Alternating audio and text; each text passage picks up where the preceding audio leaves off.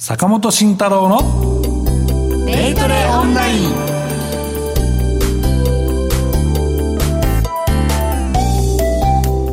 ラジオをお聞きの皆さんユーストリームをご覧の皆さんこんにちは。進行役の竹中美香です。早速番組パーソナリティをご紹介していきます。心トレード研究所所長ビーコミさんこと坂本慎太郎さんです。よろしくお願いします。よろしくお願いします。そしてジャスティスカルゴ代表システムトレードの神こと小笠原聡さんです。よろしくお願いします。さあ坂本さん今週の相場サクッとちょっといただきましょうかね。そうですねボラティリティが出てきましたね。あのもうダメかと思ったら戻る日経平均で。でもう惜しいと思ったら引け前に売られて何これみたいな。で、まあ、そこはやっぱりみんな敏感になってきてますね、うん、まあ、あの米国がちょっとボラティリティが出てきたっていうのが一つとあとまあ決算ですよね、はい、うんまあ、個別の決算どうなのかっていうと、まあ、今のところまだ出始めですけど、はい、まあ、見てもまあそんな悪くない、うん、うん、まあまああの2級までの流れをそのままあ継承しているなと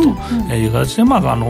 大きな、ね、流れには変わりないので、まあ外部要因がやっぱり、まあ、為替とかの、ね、外部要因がやっぱ基本になるかなと、うん、ただ個別株は個別株でやっぱしっかり決算見ていくべきでしょうというところで、まあ、惜しみを買うところまで来ているかどうかなっていうのがちょっと個人的にはまああれなんですけど、うん、まあでも、うん、決算いい銘柄に乗ったりとかね、はい、うん、あと惜しみは、まあ、自分の中の惜しみっていうのを決めてある程度、うん、まあ、なんとなく入らずにね、えーまあ、あのトレードしてほしいなと思いますけど。はい。ありがとうございますさあこの番組ではリスナーの皆さんのお声をもとに作り上げる双方向性の高い番組を目指しております。番組の中で皆さんからの疑問質問にどんどんとお答えしていきますのでコメントの方をお待ちしております。番組ホームページのお問い合わせフォームからぜひ送ってください。えラジオの放送と同時にユーストリームも配信しています。あれまたみんな忘れてたテーブルの、この辺になんか出てましたけど こっちかなユーストリームでもねコメント投稿ができます。ソーシャルストリームですとかチャットと書いてあるところに入力してください。こちら私たちチェックしながら番組進めていきます。それでは本日もよろしくお願いいたします。坂本慎太郎のデイトレオンライン。この番組は岡さオンライン証券の提供でお送りします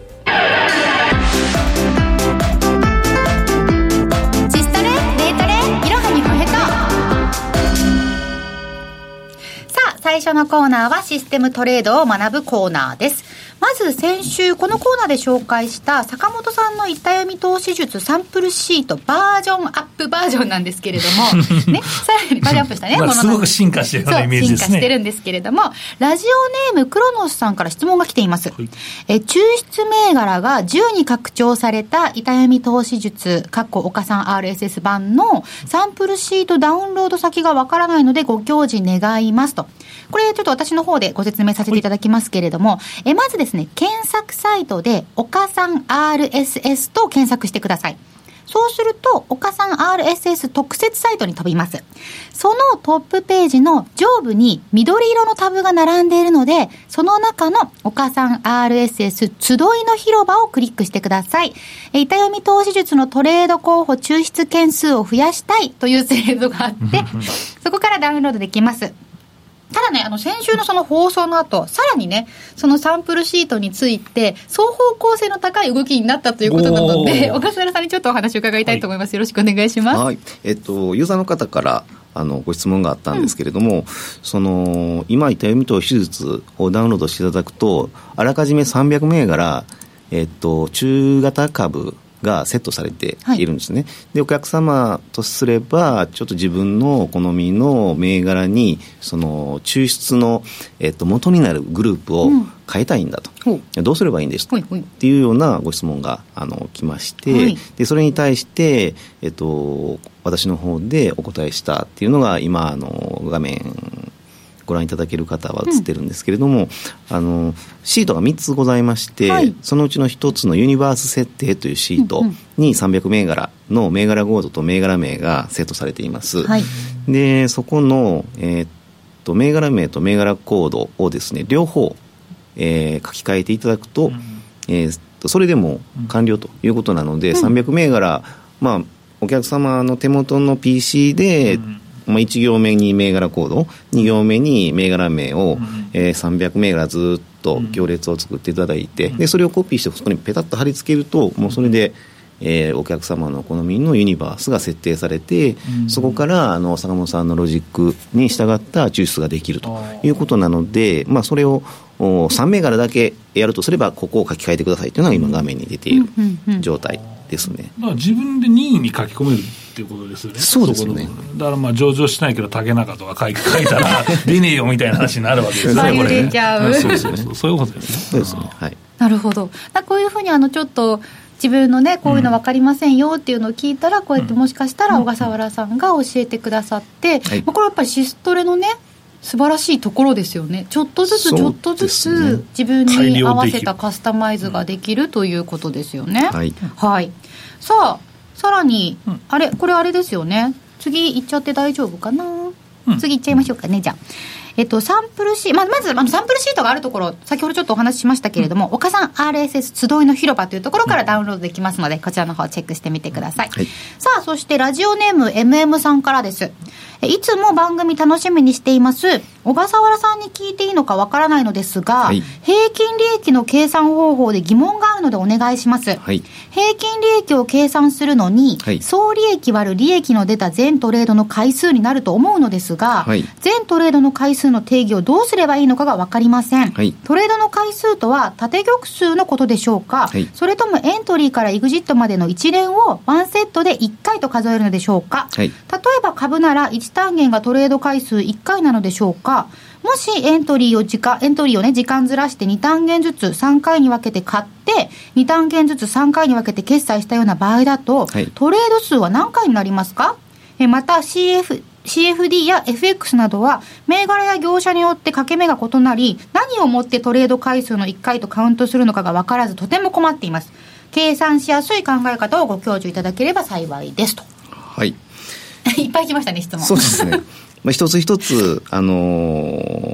ー、リスナーさんの文章に対して、はい、えっと、答えていこうかなというところで、ちょっと準備してきたんですけれど、はい、えっと、トレードの回数とは縦玉の数なのか、うん。うん、それともエントリーからエグジットまでの一連を1セットで1回と数えるのか、うん、まあ、これについて私はトレード回数はエントリーからエグジットまでの一連の一連を1セット、で1回というふうに数えるのがいいのかなと、はい、で縦玉の数っていうのはポジション金額なので、え分母になるというふうに私は考えてまして、うん、で分母が縦玉の数すなわちその想定えー、ポジションの金額ベースで出る数字で分子がその縦玉2つで利益が出た額または損失が出た額が分子になるそうするとその1回のトレードで何パーセントの利益が出たのか損失が出たのかということが把握できるというふうに私は考えるのがいいのかなと。いうふうに思います、はい、っていうのがまずあの一つ目の答えですね、はい、でもう一つ次に行きますと、うん、えっと、株なら1単元がトレード回数1回なのですか、うん、ということなんですけれども、えっと、株でも同じ考え方が適用できると思います。だから1単元あたりの金額っていうのが出るので、それを分母にする、うん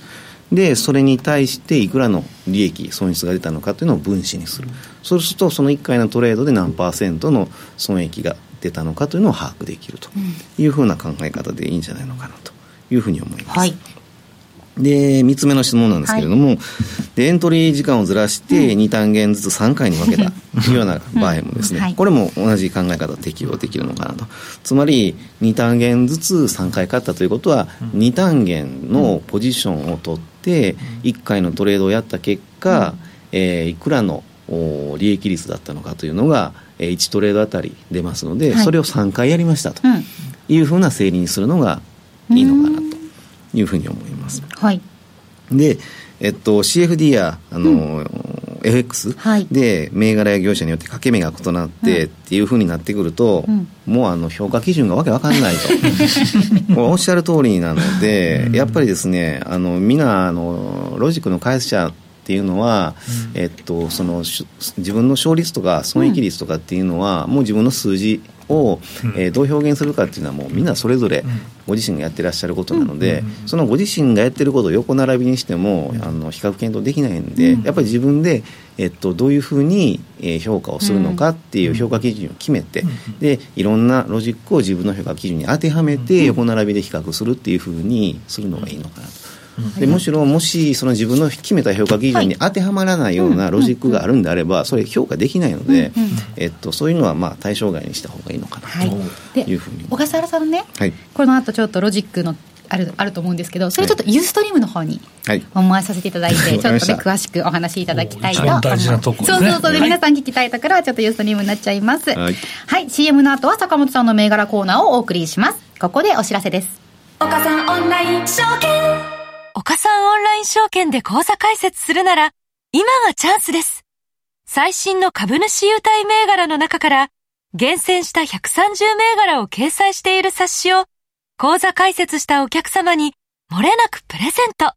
さらに今なら、新規口座開設で日本株の現物、信用取引手数料をなんと全額キャッシュバック。詳しくは、岡さんオンライン証券ウェブサイトをご覧ください。新規公開株式 IPO の取り扱いも続々決定。株のお取引なら、岡さんオンライン証券で。当社が扱う商品等には価格変動等により元本損失、元本超過損が生じる恐れがあります。投資にあたっては契約締結前交付書面等を必ずお読みください。金融商品取引業者関東財務局長金賞第52号岡さんオンライン証券株式会社来週の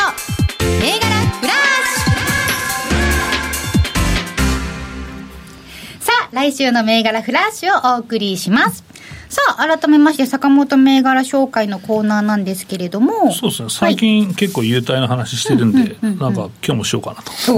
いいですね、皆さん大好き優待。いや、優結構ね、投資家の中で優待好きな人多いし、うん、まあ日本特有のね、まあ投資なんでね。あそうなんですか？うん、アメリカとかほとんどない、ないです。うん、そうなんだ。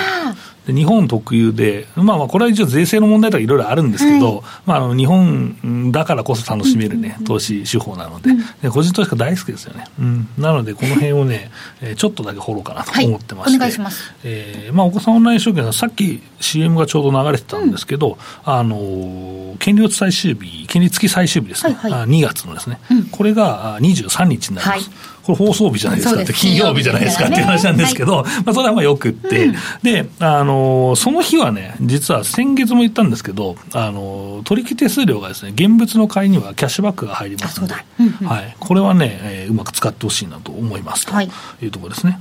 なので、えー、今からね、えー、講座を開設しても全然間に合いますので、うん。